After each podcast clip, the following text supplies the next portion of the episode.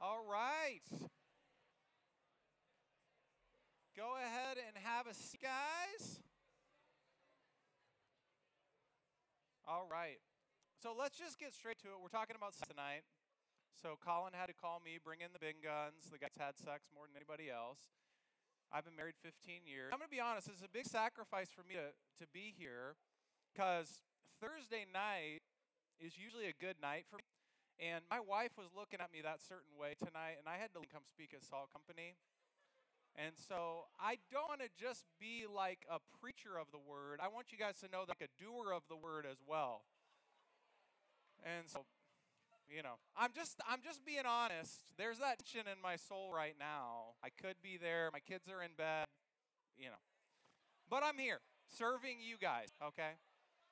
So, buckle up. It's going to be a good night. We're going to have some fun. You're going to be glad you made it through the snow and uh, that you're not watching March Madness. But here's my burden tonight for you guys. I think that you are basically given two options in the world that you are currently living in. One of them is sort of the secular option, which says yes to sex no constraints and lots of consequences. So, yes, sex is awesome, it's pleasurable. Do with no constraints, and yet you end up with lots of regrets and consequences as a result of living that way. But think that the only other option is what I call the quasi Christian option, which basically is a giant no. Don't do it. And that's a terrible option. Because you're like, we want to do it. We're in college. Please let us do it. And so, what I want to give you is a third option the true Christian position. And that is that God is pro sex. He's all about it. In fact, He designed it. He would like for you to experience it at some point in your life, but within a some context so that you can have pleasurable sex without regret. All right, guys, leaning in? Let's go. So, the big idea is that sex is a good gift from God. All right, The first point that I have for you is that sex is designed by God. Genesis 1 27 through 28. God created man in his own image. In the image of he created him, male and female, he created them. And God blessed them. And God said to them, Be fruitful and multiply and fill the earth and subdue it, and have dominion over the fish of the sea and over the birds of the heavens and over every living thing that moves on the earth. So I think that sometimes our conception of God's view of sex is that He made this man, this woman, completely naked in the Garden of Eden, and then He's looking down from heaven and He's like, What are you guys doing? I never thought of that when they started having sex. That is not the picture that we get in Genesis. We have God making a man and a woman. We find later that they are naked and they feel no shame. And the first commandment that God gives to the people in his image is to have sex. Why? He tells them to have sex because there is something very found that God is communicating to human beings through our experience of sex. The meaning of God creating us in his image, sexual beings, is that we have opportunity to experience some of what it is like to be God.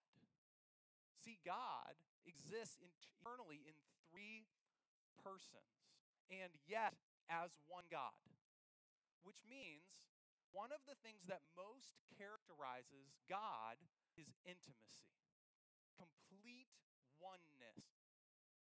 And He wants us as human beings to experience that. It's just that there's something different about us and God, and that is that we are, in addition to being spiritual beings, we are also physical beings.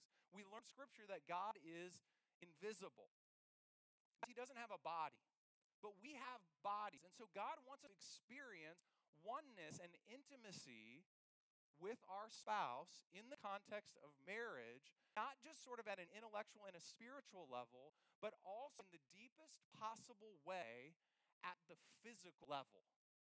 So, part of what it means to image God is to be a sexual being, to express that in marriage. It is totally and completely his design. So, a desire to have sex, far from being gross or wrong, is a good thing. Because sex is a good gift from our good God. He wants you to enjoy that gift the way He wants you to enjoy every gift that He has given you within the proper contact text so that you can experience it to the full. He loves you. He designed that. And so I want you, part of the application of this message, maybe for the first time, to be able to thank God without shame that He has made you a sexual being. And to say, wow, this was your design. And to repent of this verted thing that we have in our mind that God is somehow like the comic referee who's just trying to break up all the sexual relationships. That is not true. It is His idea. He wants us to enjoy it. So, why did He give us this gift? Do you know, the, the second thing we're going to talk about is that part of God's intent in giving us this gift of sex is that sex is intended for pleasure. Did a pastor just say that? Yes, he did. Read with me this passage in Proverbs 5 18 through 20. Okay, this is a father having a frank conversation with his son about sex. His son is unmarried, and he is writing to him to give him a vision of he wants his sexual relationship to be like with his wife one day. And he says, Let your fountain be blessed, and rejoice in the wife of your youth, a lovely deer, a graceful doe. Let her breasts fill you at all times with delight. Be intoxicated always in her love. Why should you be intoxicated, my son, with a forbidden woman and embrace the bosom of an adulteress? This is a model for Christian parenting. Now, I think that a lot of your Christian parents, although they were well, had a very different conversation about sex than this with you, specifically you young men. They did not give you a vision that included pleasure, they gave you a list of rules, and almost all of them had the word no in them. And so basically, the Christian mindset can easily become this list of rules and to have a negative view of sex. That is not something that I am supposed to do. And what you create in your mind is that your sexual desires are therefore weird or dirty. And Solomon looks on and has a very different conversation with him. Yes, there is a warning in the text. Why did you be intoxicated, my son, with a forbidden woman and embrace the bosom of an adulteress? But the vast majority of this text is not a warning, it's a vision. And he gives him a picture of what marriage sex was designed to be by God.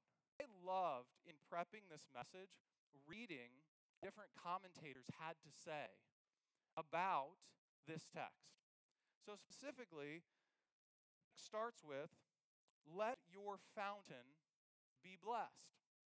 Now, you guys are smart, going to college, and my thought is you're smarter than some of the theologians that I was reading. We're saying the fountain is like the fruit of a righteous life.